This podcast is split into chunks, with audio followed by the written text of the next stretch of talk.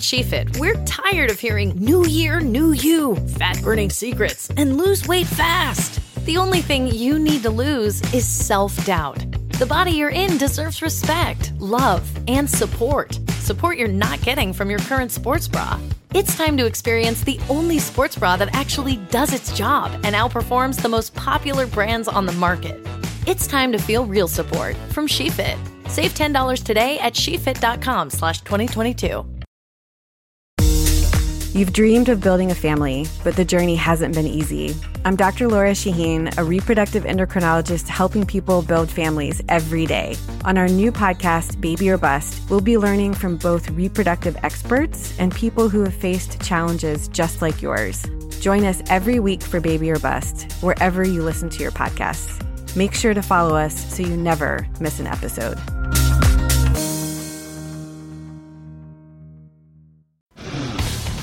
Today on the CzabeCast, why sit on my ass watching the combine and just guessing wildly as to which quarterbacks might be any good next year? Why not find an expert or something close? I did, and you'll hear from a guy who threw D1 missiles himself and has coached many of these young men. All of that today, plus you will not believe who is now a paid subscriber to the CzabeCast. Bonus 1% me is locked and loaded, so buckle up and let's go. Here we go.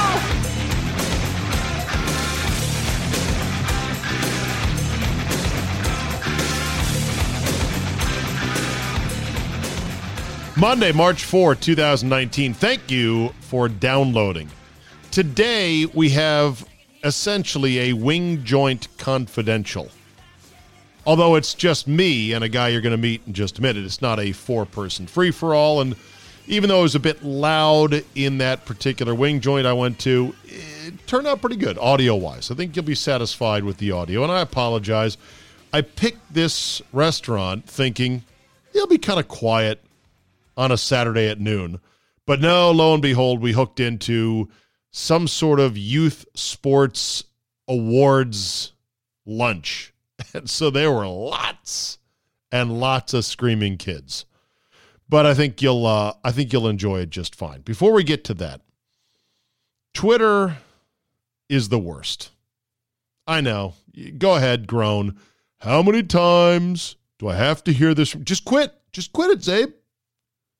Stop complaining and quit. I can't quit Twitter. I mean, I could, but I don't want to. Because here's the thing too many people see it as real currency. And the fact that I have what I consider to be a modest 53,000 followers or thereabouts, um, that is helpful to me in certain ways. It makes me a little bit more than just a schmuck. It gives me no real power. I make zero dollars and zero cents off of Twitter, but at least I'm a little bit further up there than some other schmucks out there in the media.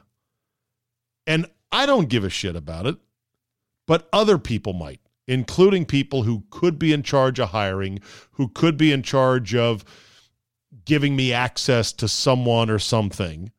They look at these numbers and they buy into them. It's the most insane thing ever, but it's the world we live in.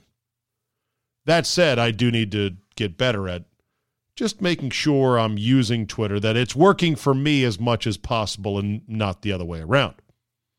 There is an excellent piece on the website Quillette, Q U I L L E T T E, like quill of a pen, quillette.com. And the title of the piece is called Twitter's Micro Slavery.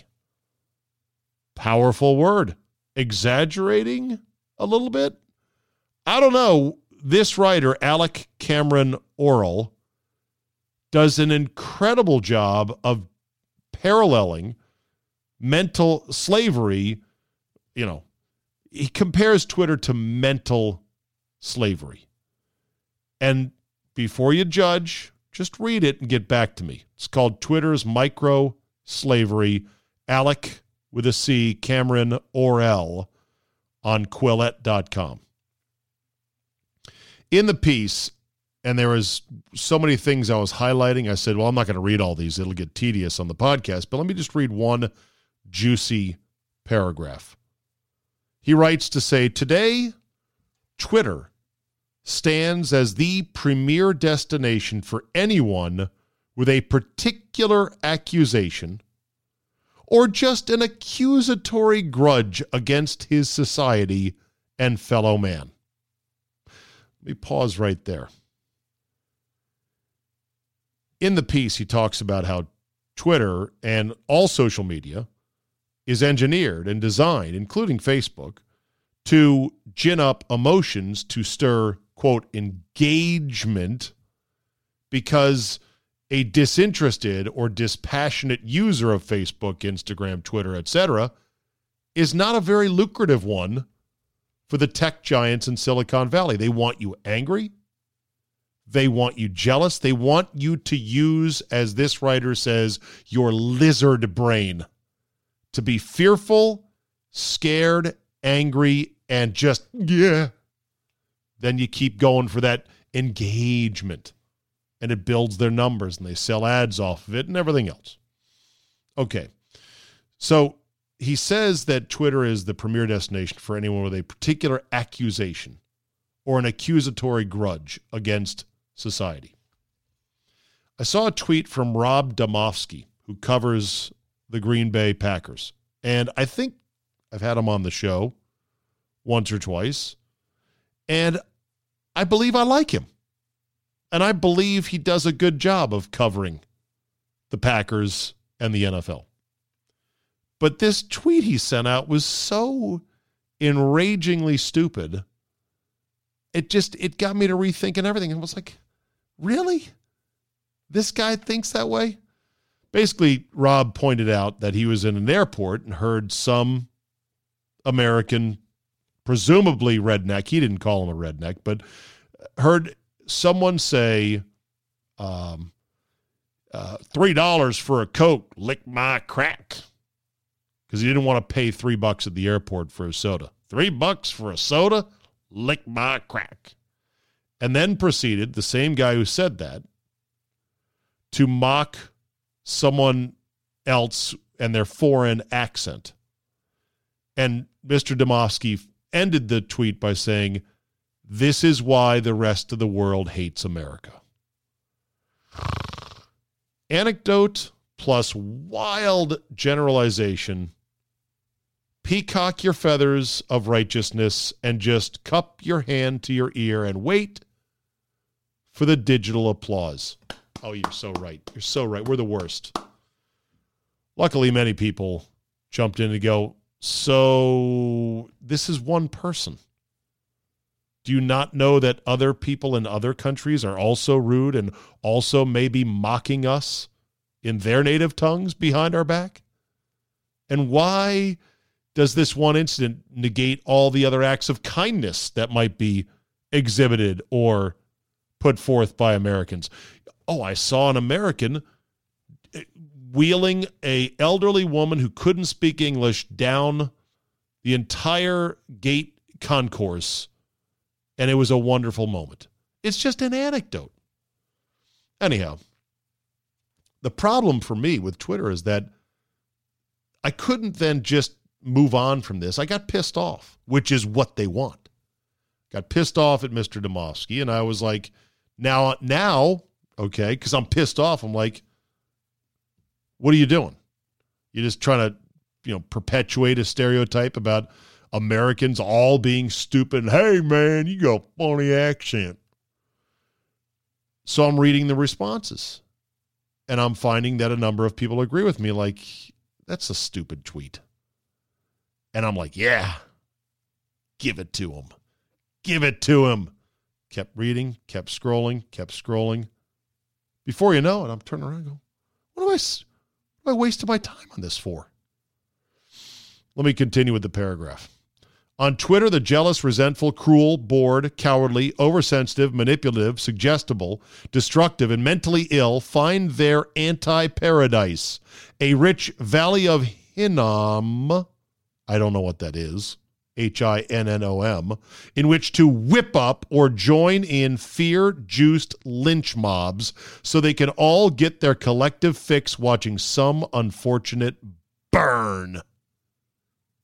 Those who used to pack around the executioner stake now just reach into their pockets and tap the little blue bird.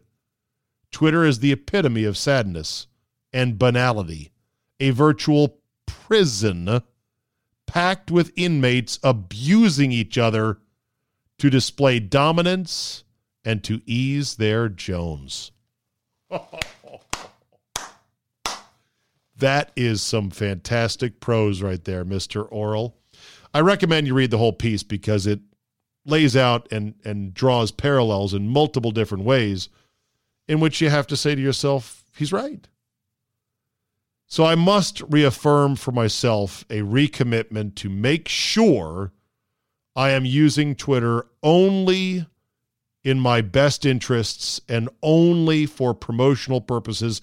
And I don't give a shit what people say about me on Twitter. Or if I start using Twitter more as just a, hey, there's a new blog post up.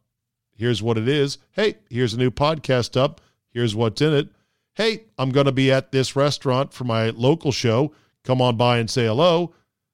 I'm going to not give a shit if someone re- responds, not a lot of funny jokes on here lately. Oh, I guess this is how your Twitter feed's going to be all just self promoting stuff.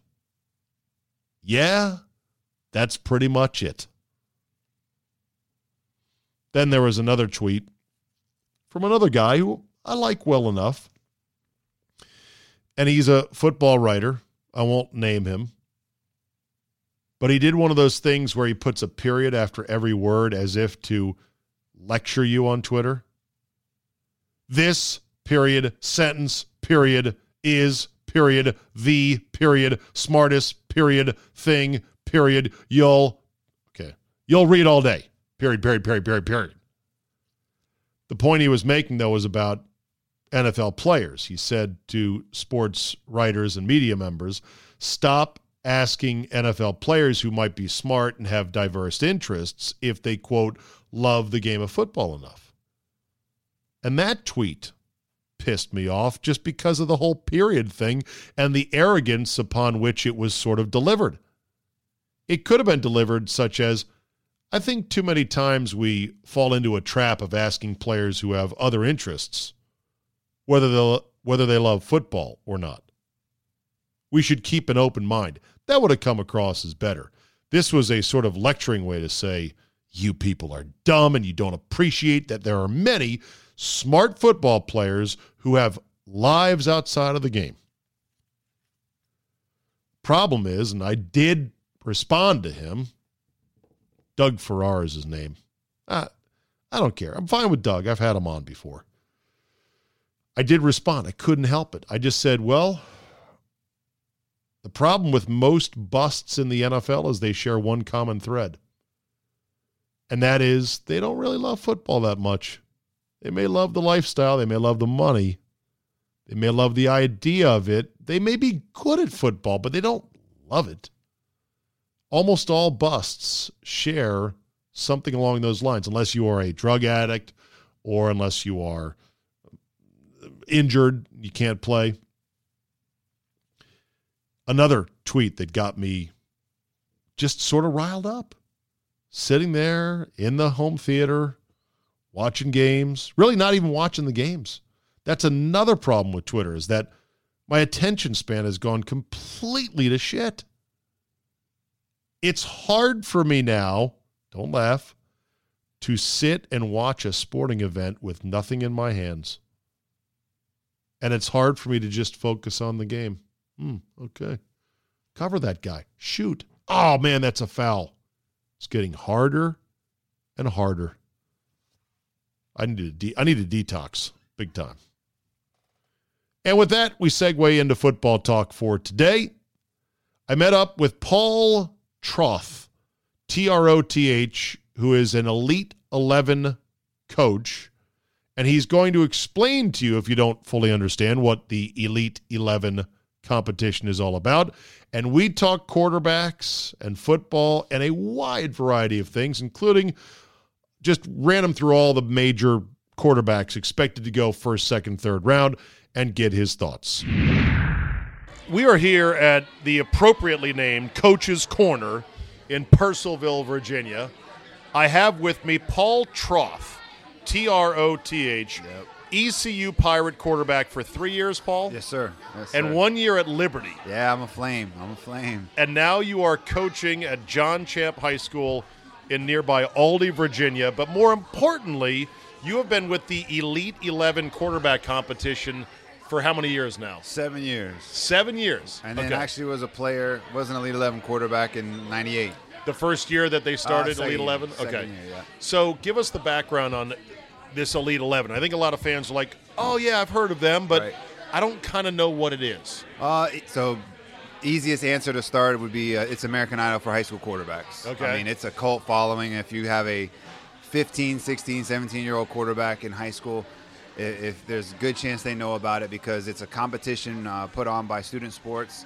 Um, we go Student around. sports is what? Student Sports Magazine is a just a high school publication online now, but used to be a magazine that would get the word out about high school athletes around the country. Uh, Andy Bark is its owner, and Okay. he, it was kind of his baby. And then from his idea of exposing high school athletes around the country, he developed an idea just to hey, let's have a quarterback competition where we we select the best eleven.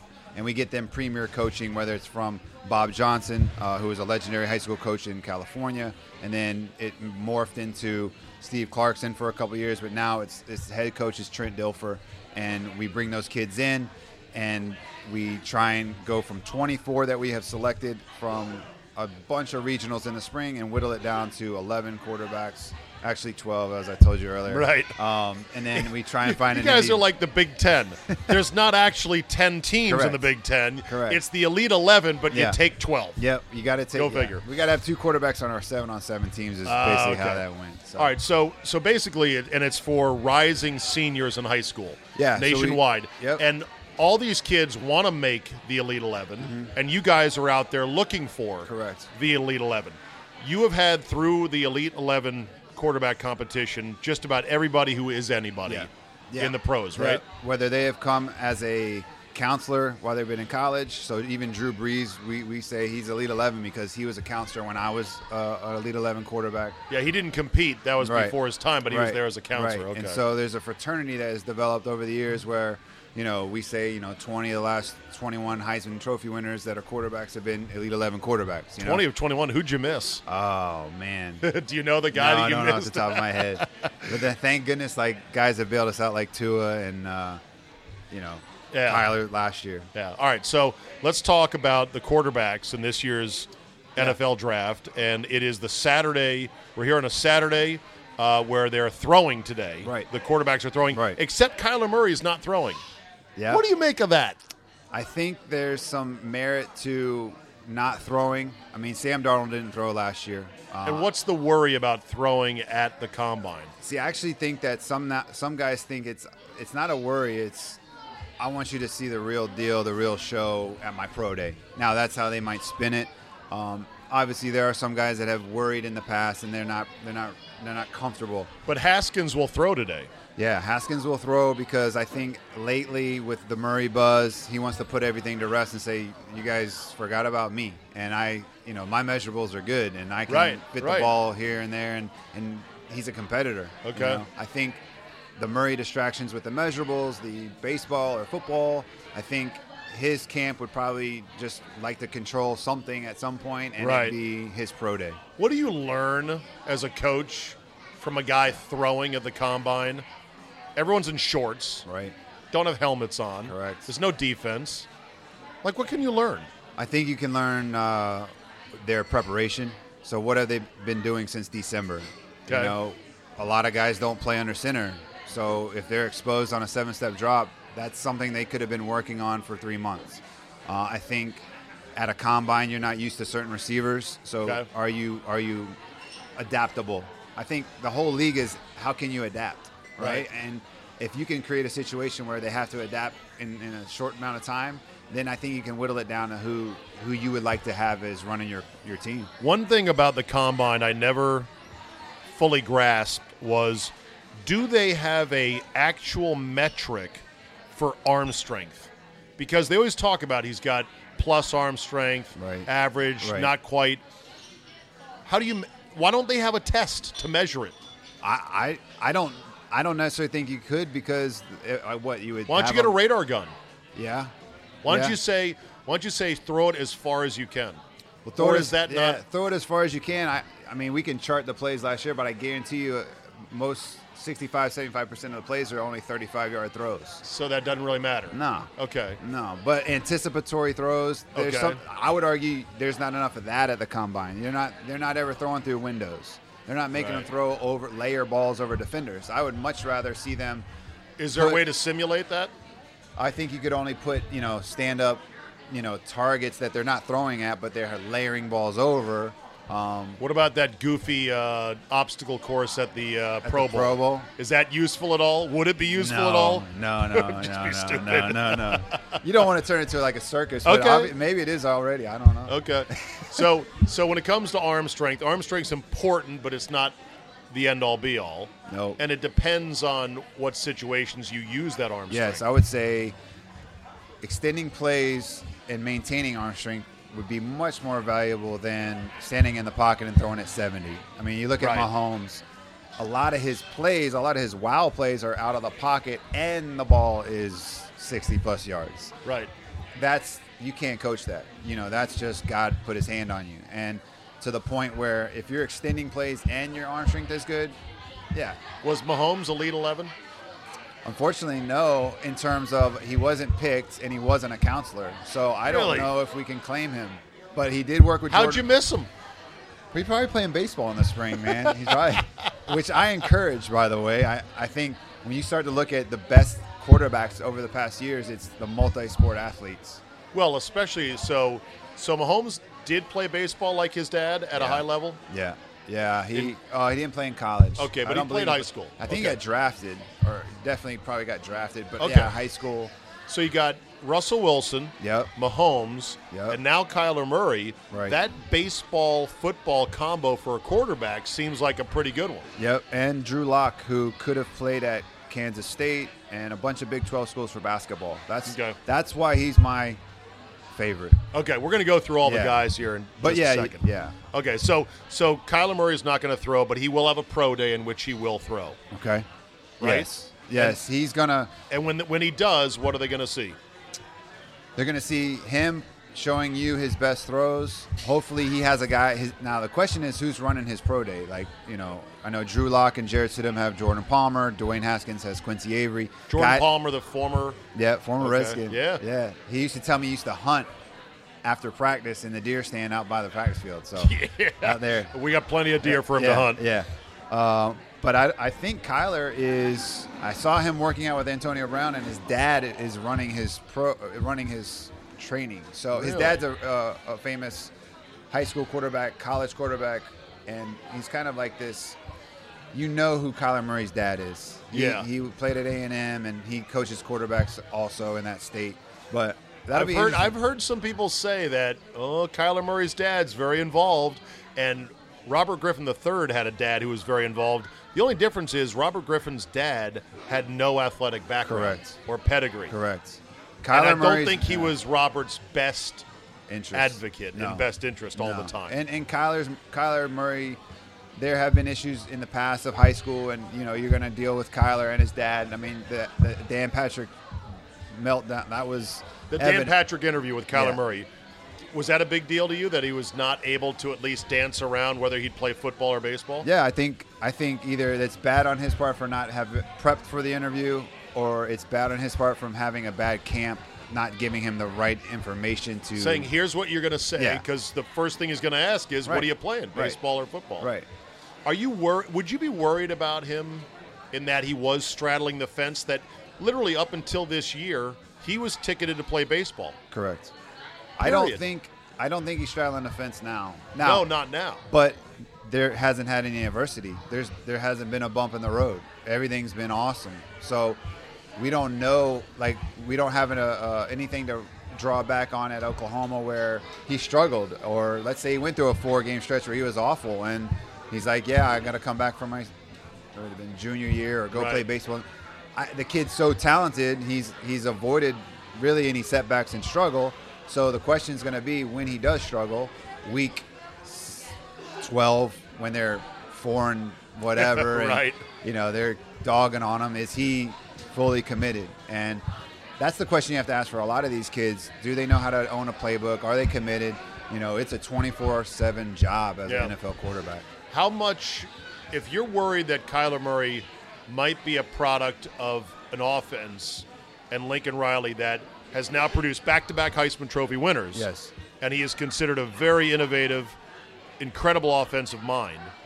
How much do you worry that it's Lincoln Riley more than it is Kyler Murray? So last year, I, had, I would have debates with friends of mine, and I would just say I am all in on Baker. About Mayfield. Baker, okay. Yeah, because here's the deal: not only did the kid bet on himself once, he bet on himself twice.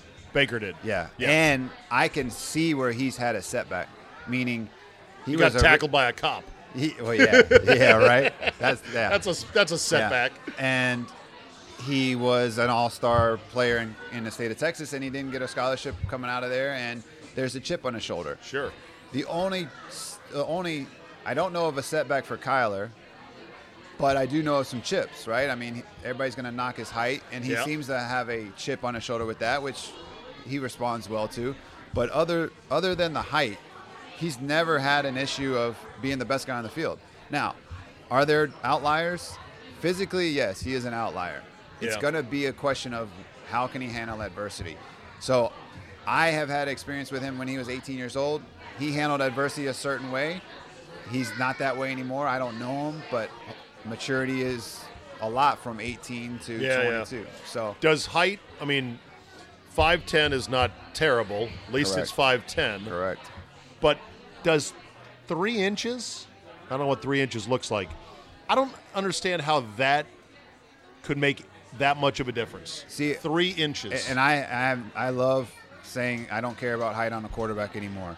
And it's not. And some people will say throwing lanes, and some people will say, you know, it, you're you're in shotgun. My argument would be, if you go watch an NFL football game, the guys that do it the best with the least amount around them are the guys that can throw from different arm angles and off platform. like Mahomes, Like Mahomes. who's all right? up and down. Yeah, all up and down. There's that baseball. I mean, both of those kids, they have thrown turn two plays. They've thrown deep in the hole on, on shortstop. So they can throw from different arm angles. And that's where I don't worry about Kyler. And, and honestly, it's it's it's the age old question. If he gets out of the pocket, is anybody going to catch him? Right. Right. Would you worry more about body type? Because some guys, like RG3, was Right. described as having a sprinter's body. Correct. And, and, and thinner, you know, longer legs. And guys like Russell Wilson are stockier Right. and they're they, they run fast but more choppy. Yeah. So my my boss Trent Dilfer, he he has a, a phrase: thick jointed guys. Like he- Thick-jointed. yeah, thick jointed. He likes Is there a joint measurement Yeah, day at the yeah. combine? Thick jointed guys, guys with big knees and big big wrists and big hands. right. Kyler has that. Baker Mayfield has that. Lamar Jackson doesn't have that. Right. He is not thick jointed. And I would argue that Kyler's body is a lot more prepared than Take the punishment. to take the punishment Yeah. probably than Lamar. But Lamar is, I would say, I mean, are they better run? I don't know. I, I- they're different runners. Like Kyler Right. looks like a jitterbug. Lamar's just gliding. You know. Um, Kyler Murray is such a spectacular, elusive runner. I'm I'm very much looking forward to wherever he lands in the NFL, Right. Because it'll be a lot of fun. yeah, it will. But you don't know how quick does a player like that flip the switch from I made my first read and oh crap, the pocket is caving in. I'm just going to run, Right. Because that's what I've done my whole career. So the argument by us old dinosaurs who can't run like Kyler, and we sit around and we just are amazed, is how many quarterbacks that have won the Super Bowl have been running quarterbacks. I don't classify Russell Wilson as a running quarterback. is he a guy- scrambling he's a quarterback? scrambling that extends plays Okay. quarterback. But I don't know a the true last running Yeah, quarterback I who's mean, running it 12, 15 right, times a game. Right. I mean, you might have to go back to saying if Mike Vick ever had gotten to a Super Bowl, would he have been a running quarterback? Yeah. Yes, but to the point where I'm arguing is eventually you got to make a throw on third and ten, Right. right? And I told you that before. Eventually they're gonna dial up the right defense. They're gonna have you contained. Third and ten, you got to make a throw. Can you do it? Yeah. So that said, your general thoughts on Kyler Murray. How high do you think he will go? And do you think he's got a good shot to be great on Sundays? I think he has the possibility of climbing all the way to one just based off of what the Cardinals did with their coaching staff. I don't think he's a number one pick because based off of some other things I've heard, and I agree with some a- analysis that he wouldn't even be the third best quarterback in last year's draft. Right. So But Kingsbury, I guess, loves him loves him. because he saw him, Right. and that's the system in the yeah, league. and if you hire Kingsbury, you're you're hiring a, a scheme, right? right. Um, so I think he can be drafted pretty high. I think he will be the first quarterback taken. Now Really? we don't we don't know what happens today with the. I haven't seen the throws, you know, and you If, haven't if seen Haskins kills a Right. popcorn vendor with a bad throw, Yeah. then who knows where he's right. going to go? And then who knows what happens with what the trades go out with free agency right. and all that. In regards to a true pro, I'm I'm concerned, right? Because it goes back how fully focused are you? Right. how much have you struggled and are you in a position to totally embrace what it means to be an NFL quarterback? Right. I would argue that if those things are a concern, then you need to go with Haskins because he's he's eats, sleeps, breathes it.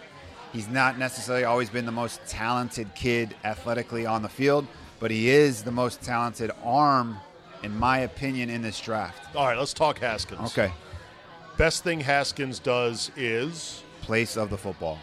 I mean, we're talking I need it here. He puts it front shoulder, back shoulder, shoulder, back shoulder. high, low. high low. In, is he a good anticipatory thrower? Yeah, he has Okay. to be because in the pocket, it, you know, the, the stats prove that you know when he's pressured at Ohio State, his completion percentage drops. Um, he's not the fastest guy, but he anticipates well. He he knows what he's seeing when he throws it. There's sometimes when you, other guys are like, I don't know how you saw that, and that guy says, Yeah, I don't know how I saw it either. I just I he- felt it. right. And came to me in a moment's there's notice. There's a combo of just he's he's a death by a thousand cuts guy. Okay. You know, he is going to Does he comp to anybody? Because you know Stephen A. Smith made the gaffe of saying I think he's more of a Yeah, runner, which right. he absolutely is not. Right. In part because he's black. Yep. Is he comp to say Byron Leftwich? No, he's way better than Byron. Way better, Way- okay. He's twitchier than than Byron. I Twitchier. I, think that he comps to uh, Jared Goff. Okay. I think you could comp him to um, by, like Athletic enough, but Yeah. not fast. Correct. And then what do we? I mean, we're who just won the Super Bowl? Tom Brady. I mean, he's not anything close to being athletic, right? Okay. So I would say he's close to a Goff. Uh, I think he's way better than a Trubisky. You know, Okay. in terms of throwing the football. Trubisky can run probably He a can bit run. more, he's yeah. thick. You know, Yeah. he can bang a little. Um, honestly, he's, he's probably a he's very similar. He's probably a better Kirk Cousins, in my opinion. Okay. You know, mentally, he is going to walk on the field and think he can throw it Yeah. right? Where we thought, why wasn't Kirk taking that shot? Why? He he exploded Haskins this year though as the year went on. right. Like I'm not sure if he didn't have the kind of back half of the season he had if he'd be being talked about as the number one quarterback taken. Right. Right. And, and you are concerned is he a Mark Sanchez? Is he a uh, 14 game wonder? Because the, the stats come out and they do say, they do support, unless this kid's going to go and be developed, you, you throw him to the fire, a Geno Smith, uh, a Mark Sanchez, the, the amount of playing football matters. It's just by osmosis, right? Like, I play enough football, I Yeah. get better. All right, I've got four more names on the short list of QBs, Uh-huh. and then if there's a couple that you want to include, Yeah. we can do that as well. But the four I've got, and I don't know if this is going to be the sequence or not, Correct. or how they're rated, but Drew Lock from Missouri, Right. Daniel Jones from Duke, Ryan Finley from NC State, Will Grier from West Virginia.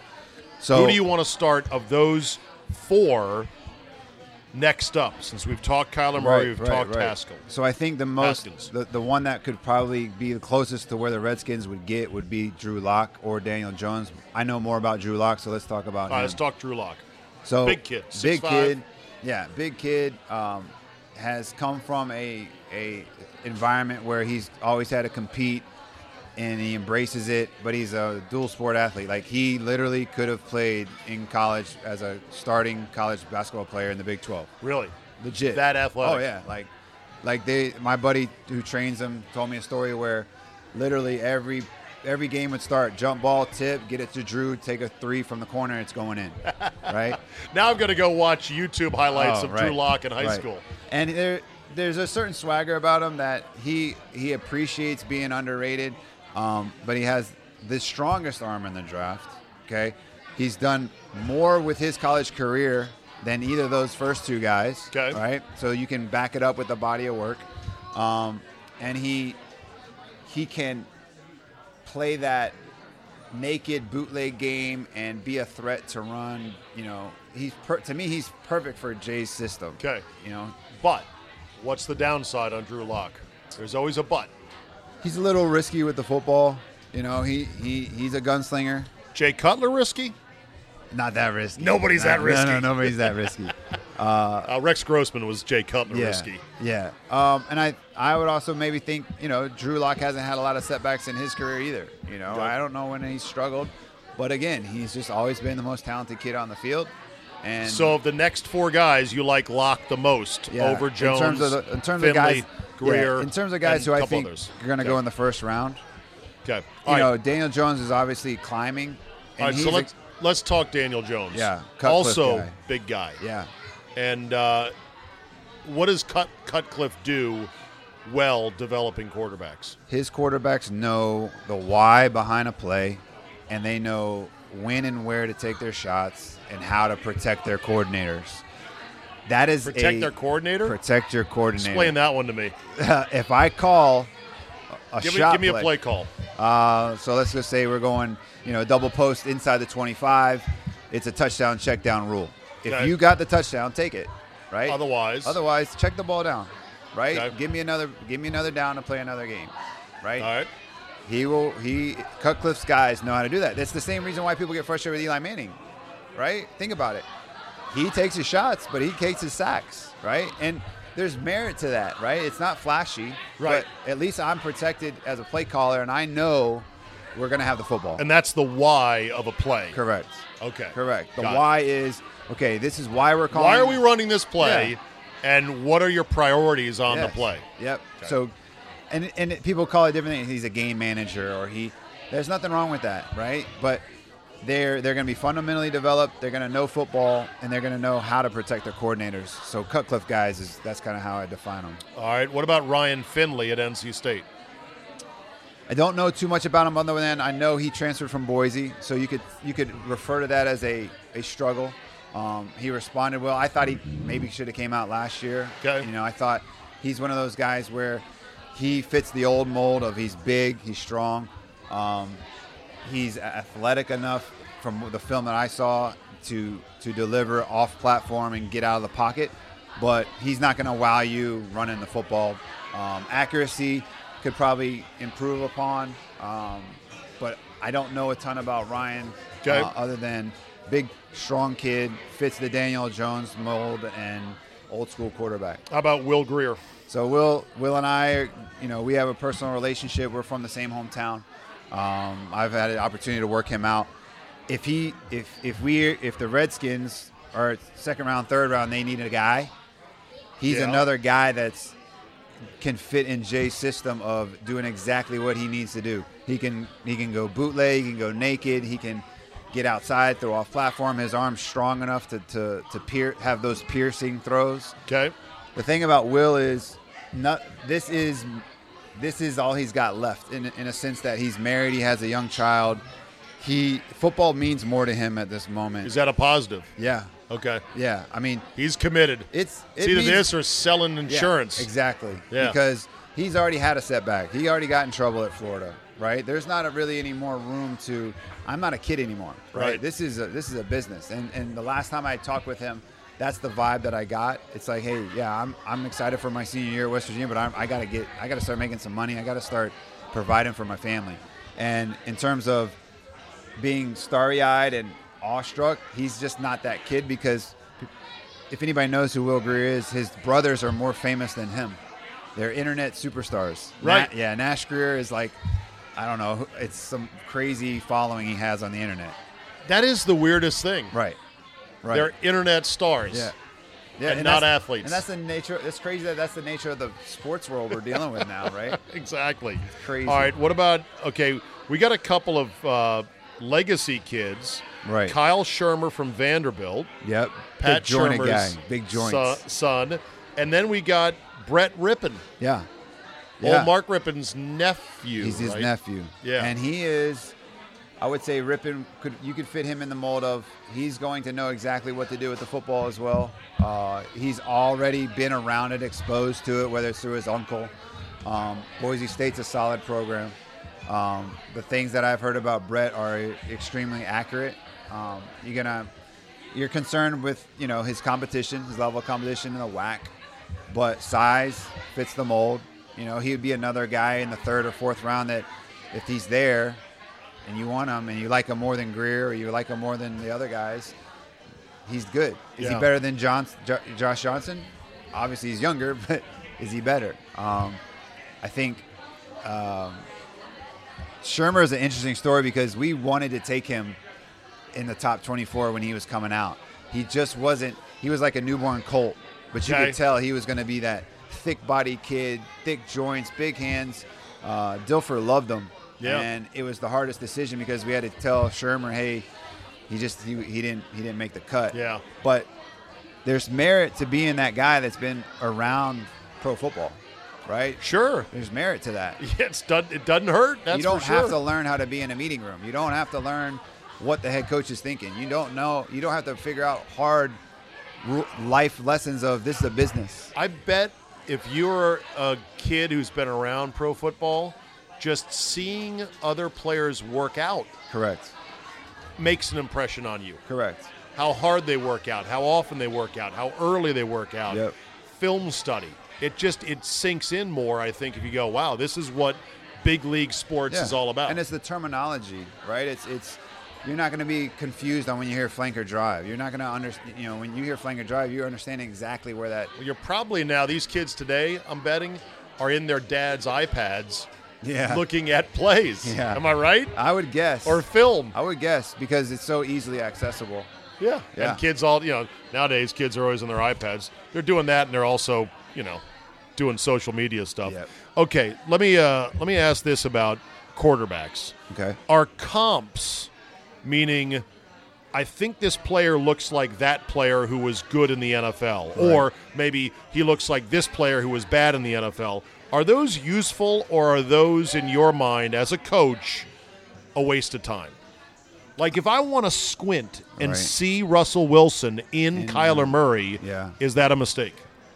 Yeah, because I think you're gonna you're you're you're negating each of them's uniqueness, right? I think it's it's hard not to do, right? We do it with a lot. We do it with our we do it with our own kids, right? Yeah. I mean, but I think you you do Russell Wilson a disservice to the things that he's been able to overcome and excel at, and then you do do Kyler a disservice because he's an anomaly. You know, he's an outlier in my opinion, and so you want to you want to fit certain guys in certain molds, and it just that's the we in the quarterback world we've lived in that so long that that's what prevented us from finding talents like Kyler Murray in the past. You know what I mean? Like Saying he doesn't look like anyone Yeah. else, and so therefore he can't play right. because I mean, he's not six three. right. If Flutie lived nowadays, I mean he lives now. What I'm saying, if he played, If Flutie were alive, if he played nowadays, we'd be having the same comp, right? Yeah. You know, very easily. Flutie was unbelievable. Yeah. unbelievable. I remember watching him with the Bills. I, he actually came into Charlotte when I was living down there Uh-huh. uh, for a Monday night or Sunday night game. Sun, no, it was one of the Sunday or Monday night games. And to watch him in person run around and just sling it. Right. Right. I mean, shrimpy little guy.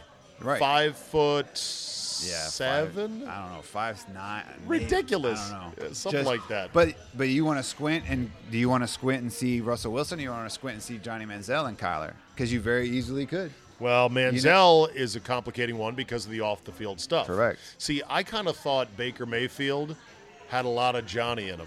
Way way But different. didn't. Yeah. And Johnny grew up, never needed anything, son of oil, wealth. Wealthy, yeah. I mean, and, and let's, Baker's not struggling. You know, he he, Right. he he afforded to go to you know walk on at But Baker, schools. you said Baker had his adversity. yeah, he bet know. on himself twice. Right. right, and and that is, I when he did that, when I, I just said, you know what, I'm not doubting this guy because being able to control a locker room, being able to have guys buy in, but also having confidence in yourself says a lot, right? It's just, especially when you've had setbacks. Right. And and swagger is easy to fake. Yep. And anyone can have it, but you've got to back it up with making the throws. Yes. Baker Mayfield makes throws. Yep. He, He has made throws. throws as a rookie where Yep. you go, wow.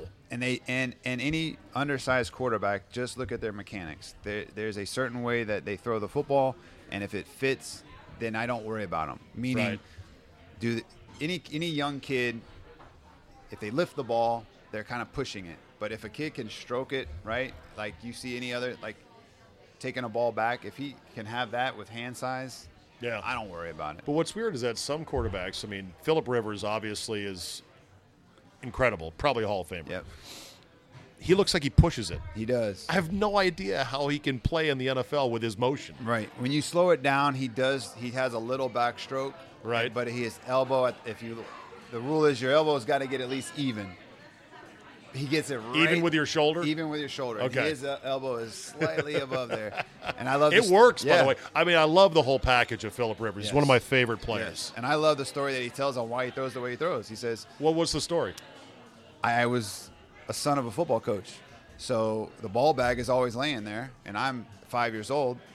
Only way I know how to throw is a certain way, right? So then I, I throw and I throw and I throw. And that, Meaning he was throwing he was throwing the biggest full size he was all- footballs Yeah, as a little kid, Yeah.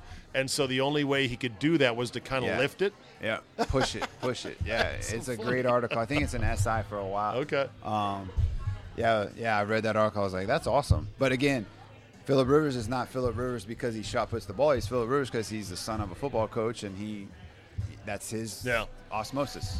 I don't have any data on this, but it seems anecdotally we're getting fewer and fewer egregious mistakes in the NFL Yeah. draft at quarterback. We're, Yeah. we're, we're, we're not going to have, I don't think, another Ryan Leaf. We're Mm-hmm. not going to have another um, the Raiders guy that was out of Marinovich. No, the, out of LSU. Oh, Russell, Jamarcus Russell. yeah, Jamarcus Russell.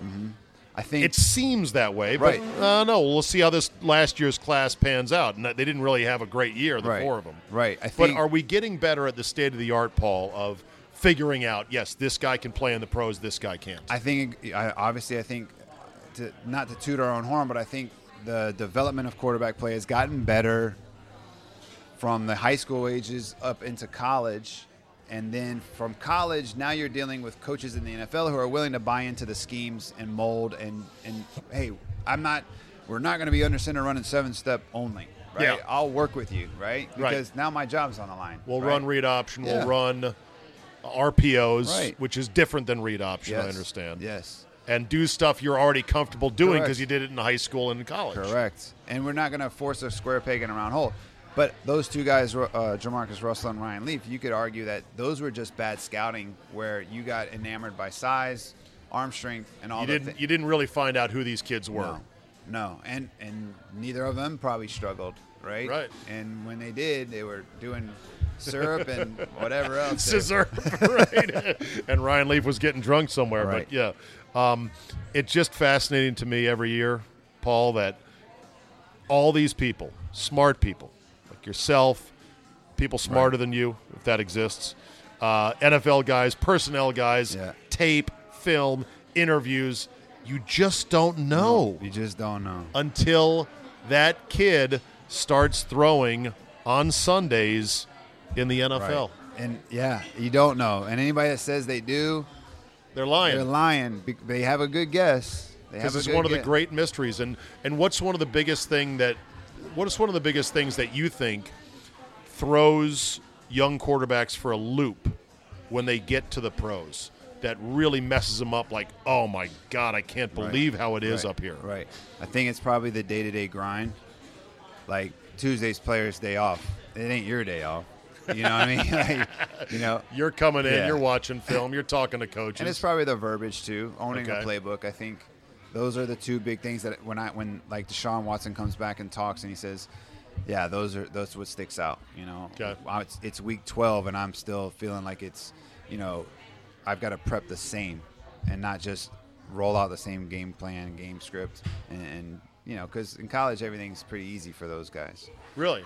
Yeah, like How those so? guys, like Deshaun Watson. I mean, they're just it's we have better Because we they got have- better dudes than you do, Right. right? So Deshaun Clemson Watson has- at Clemson right? had, let's call it three red alert games a year. Correct. Where he had to be on point because, okay, we could lose these games. Right, Every other game, right. they're not losing if he shows up drunk. yeah, right? right, right. And But in the pros, in the it's pros, 16 in a row. Yep, it's 16 in a row, and it's everybody's good. And even worse, when you're a quarterback drafted high, you're by definition on a bad, Bad team. team, yeah. And so now you've got 16 games that are even super hard because Right. your team's not good. Yeah, and I think that's what we always talk about. We, we get together when we're we're hanging out. You know, Jordan, Palmer, Trent, and the other coaches that get to prep these guys. They just say it's not about how high you go; it's about fit. That's Right. Jordan was so excited when Deshaun went to Houston because he had Bill O'Brien. You know, um, it's it's why you worried for Goff for a year because he was in Fisher's offense, and then thank God McVay came in. Yeah. you know. Yeah, I mean- Goff was looking like a bust. Trubisky has Matt Nagy. I mean, Right. Trubisky's not Great. great but, Yet. but yet Maybe he will be. maybe, but He thank got the God right Matt guy. Nagy came in. Yeah, right? yeah, so exactly. It's all about fit, and they, that's where we went back to original talking about Murray. If if your fit is Arizona, the best fit, that's where he probably would fit the best. But Yeah. the crazy thing is, it's they might be they're number one. So All right. For more information on Elite 11 quarterback competition, Yeah. where should people go? Uh, we you can go to elite11.com. Okay. Uh, search it on Twitter and Instagram, and then you know every year we have a, a show, a documentary on NFL Network, so you can go on YouTube and check that out. Um, and what's the documentary about? Just the kids that come through? a lot of times it's, it's different every year. A lot of times they focus on the journey up to there. We focus on five kids that they feel have great backstories. It's a TV show, so we gotta you know we gotta sell it to advertisers. But for the most part, they do a good job of explaining the uh, the role of the coaches and the players and, and the journey through the springtime, which is now, all the way into June and July when the final competition is. and Trent Dilfer is. He's our head football. He's our head of Elite Eleven in terms of head coach. Okay. Um, Does he own the enterprise? no. Okay. No. Uh, But he's An- he's kind of the CEO of Yeah. it. Okay. Yeah, yeah. He he He's been that since how long? I came on in uh, 2013. He was doing it too. So 2011, he's been the head coach. Okay. So he's had a lot of classes. Um, like Jared Goff was his first year as the head coach. So Okay. Jared Goff was 18 years old, and and now was Trent's first year as head coach. So it's all full circle now. And Trent has now taken a job Yeah. at a high school in Tennessee, mm-hmm. Catholic high school. It was there's a long feature on him that I saw in In my USA Twitter Today, timeline. yeah. I bookmarked it, Paul, and Yeah. I'm like, I'm going to come back and read that. Yeah. It's interesting because Trent Dilfer, Super Bowl winning quarterback, ESPN television personality. Correct. You wouldn't think he would go take a job at a otherwise nondescript high school Yeah. in Tennessee, but he has. And not to speak for him, but Right. what's you know, what's the answer to After that? being around him for seven years, I look at him as a, a really a, a mentor, right? As a as a husband, as, as a father, I look up to him a lot, and I talk to him, and we all do as young young coaches, young young men. It didn't surprise any of us because you can only get that that head coach vibe from just quarterbacks at a camp for three months out of the year. He truly is a football junkie, but he wants to make an impact on young men, most importantly. And so to, to, to use his platform bigger, he needed to be a head coach of a team. And he prayed about it. And, you know, he thought he had some college jobs and they didn't work out. Um, he turned some down, they didn't work out. It, but this is his this is i really think this is going to be his wheelhouse because he does a great job of having people own what they need to own within an organization Okay. but being responsible and leading people in the right direction um, not always agreeing right there's been some great great shouting matches among coaches with trent but he needs to lead men yeah. based off of what God has put in his life and and how he has equipped Trent to do that. That's his calling. Well, that's going to be fun to watch. I don't have time today, Paul, to get into the whole national program level of high school. Yeah. High schools. Yeah. Like, I had no idea till I sat down and talked with you about how there are high schools in the country that play a national schedule Yep. of four, five games Yep. on top of their regular league schedule. Correct. I mean, it's especially crazy. here, yeah, especially in the WCAC here in town. I Right. mean, those schools are all sponsored by big shoe companies, um, and they are having some. They have the best athletes at playing football in the area. Some kids move in from out of state. I mean, St. John's quarterback is from Hawaii, so that's crazy. you know, um, Poor kid went Yeah. from Hawaii to Yeah. D.C. as we sit on Yeah. one of the gloomiest, grayest, wettest, horrible March days ever. Yeah, and my buddy is the re- my buddy Drew Amave is the reason why he's here because Drew Amave is the quarterback coach of St. John's, and he can tell the kid, "Hey, just move. If you're willing to move, we'll play a national schedule and get more exposure." And um, it's a it's crazy. I don't know exactly where I stand on it because I still like kids to be kids. I was going to say, at what point does it become unhealthy? It's Almost quasi professionalized. Yeah, I think it's unhealthy for the people coaching because, you know, when I'm coaching a kid at John Champe, I'm not worried about getting fired because we don't win, you know, the next game. Right. Now in Texas and Florida and those kind of places, that's big, big Oh, business. yeah. It means it means a lot. I'm not saying that that's. I would love that pressure, The, honestly. the Friday Night Light syndrome. Yeah. Hey, coach, Yeah. we going to state this year? Yeah. Hey, coach, we going to state this year? Texas forever. Um, exactly. but there's there's a you know i- i- amateur athletics is depending on where you look at the transfer rule in NCAA or yeah. you know sponsorships of high school it's it's, gray it- it's, it's gray big because it matters to people.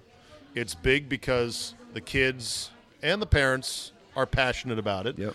And there is big money in professional sports. Correct. So it just it's a it, no one's forcing this on anybody. That's the one thing you always have to remember is that you know these kids they love the game, they love Mm-hmm. competing, and they want to be great, and so there's finding ways to give them that platform yeah to and if they're exposing themselves uh, exposing I'm sorry exposing them to Exposing their talents. yeah if they're exposing these kids to something they've never experienced I I'm all for that and getting them out of their comfort zone and, and like traveling Yeah. to go play another Right. team from the Chicago Yeah. area, Yep. Mm-hmm. getting on a plane, dressing up, learning Yep. how to behave, Yep. seeing another part of the country. A lot of these kids have never been on an airplane Nope. before. Nope. And it's crazy that they're doing it at a high school level with the national schedule. But Right. as long as kids are not being used, then I'm a, I'm all for it. But it, it gets a little gray area when we start bringing shoe companies involved and all Yeah, that. yeah, and yeah. I think the the goal is to try and to grow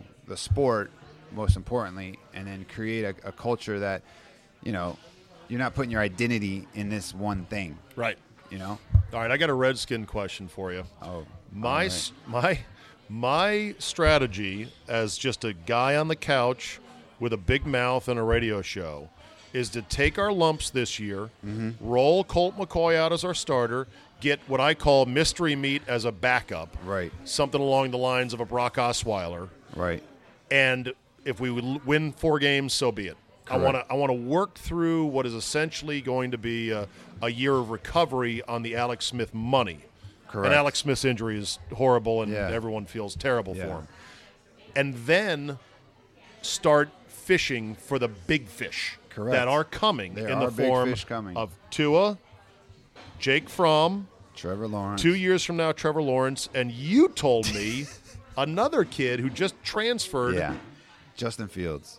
He- Justin Fields is the real deal, you say. Yeah. Now, people are going to argue, well, he couldn't beat out Jake Fromm. Jake Fromm is the real deal, too. You have to understand the situation where Kirby Smart's sitting, I'm trying to win a national championship, and I got a kid that just almost did it for me the year before. Justin Fields is is better than Kyler Murray. Wow. That's my opinion. Wow. He is better than Kyler Murray. So for my Redskin fans who are saying to me, I don't like your strategy. Yeah. Who knows if we're going to get Tua? Because I used to just say tank for Tua. Yeah. And, and I said, but there's more than that out there. Yep. And and this year's class, maybe it'll turn out pretty good. Yeah. But the big fish Yeah. that you know about Yeah. and see, and you coached Yeah. Tua Yeah. at the Elite Eleven, Yeah. and you speak and the world of I him as speak a the world of him person. because he he is he is a greatest he is a he's a great human and he is Tim Tebow who can actually play quarterback and Really? own a franchise and if anything that this franchise needs this needs an identity jolt oh, Right? Oh, sure, yeah. you know like who is the who is the face of our franchise so that's the kind of kid you want I would argue that you know Dwayne Haskins would accept that real quickly. He wants Sure. to be the face of our franchise. But if you look at it from your standpoint, who's to say that the kid you get in the third and fourth round is not Dak Prescott by the middle of the season? Meaning somebody gets hurt, we're down, we, we get a couple of good free agents, and this kid just comes in and plays. That could be a third round hit, yeah, Will second Grier, round hit. Finley, Jones, Okay. whoever.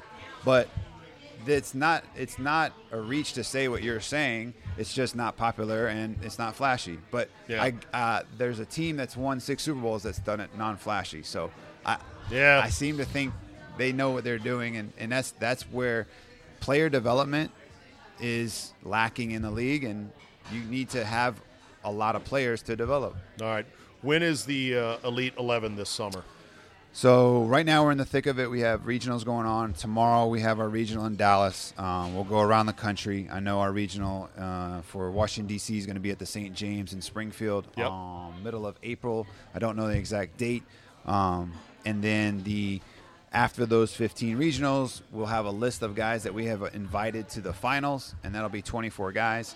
And then we'll be out at Jerry's World and having a big week long competition to see who's the 11, 12. And right, and what and what uh, what part what uh, time of year? Uh, it'll be uh, the July? last week of June this Okay, year. Okay last week of June. And then you can Is anticipate. that on TV?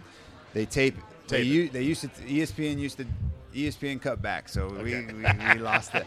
But the documentary comes out in September, and uh, social media you can follow it all the time. And um, there's we have a great social media uh, group there at Student Sports, and they pump out content left and right. All right. If you need a slappy to maybe inflate the balls, Yeah. shag balls, Yeah.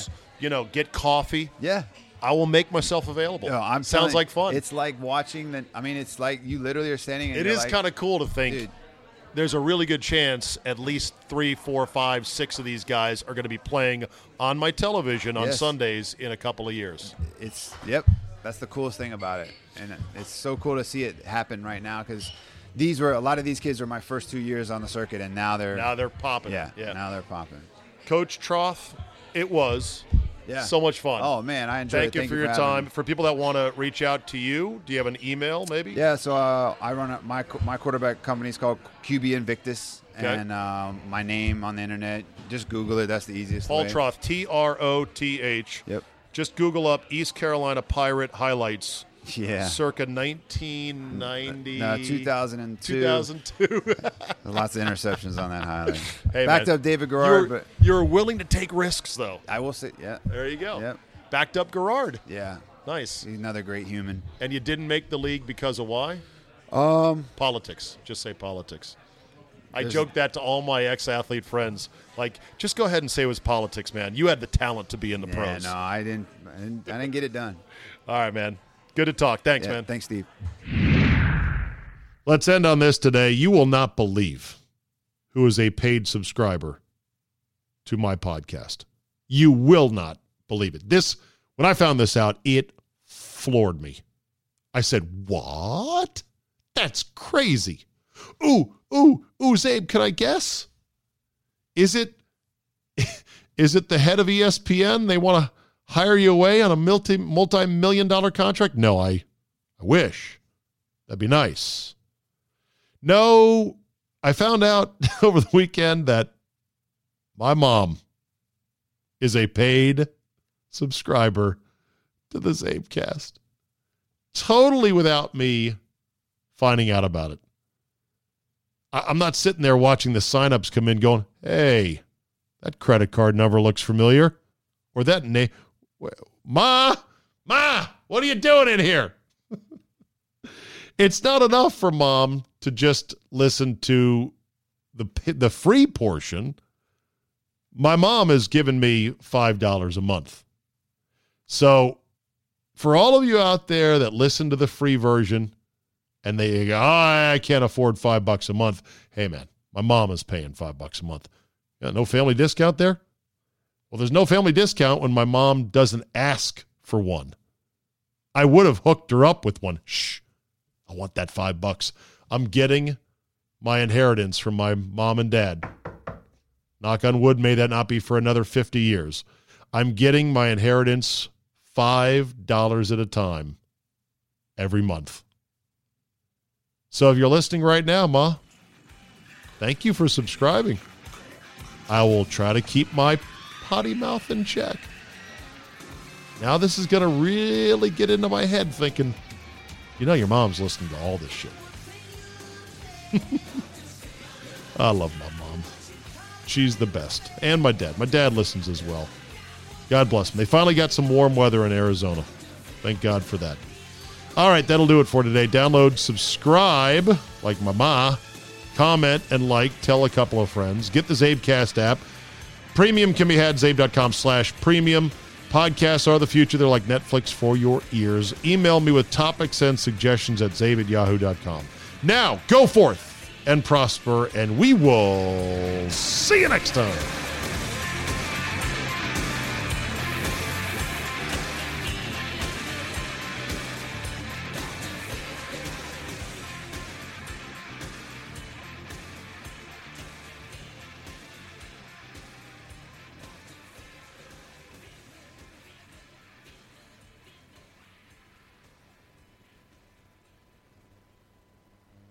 More than one in three people will face cancer in their lifetime. Unfortunately, fear can stop you from getting your cancer screening, but it won't stop cancer. Early detection can save your life. Don't wait for symptoms to appear to act. Cancer screening is safe, effective, and accessible for everyone, including free or low cost screening programs. Go to cancerscreeninfo.com right now for free screening resources and recommendations from the American Cancer Society. Don't wait. Early detection can save your life. Go to cancerscreeninfo.com today. Cancerscreeninfo.com. Com.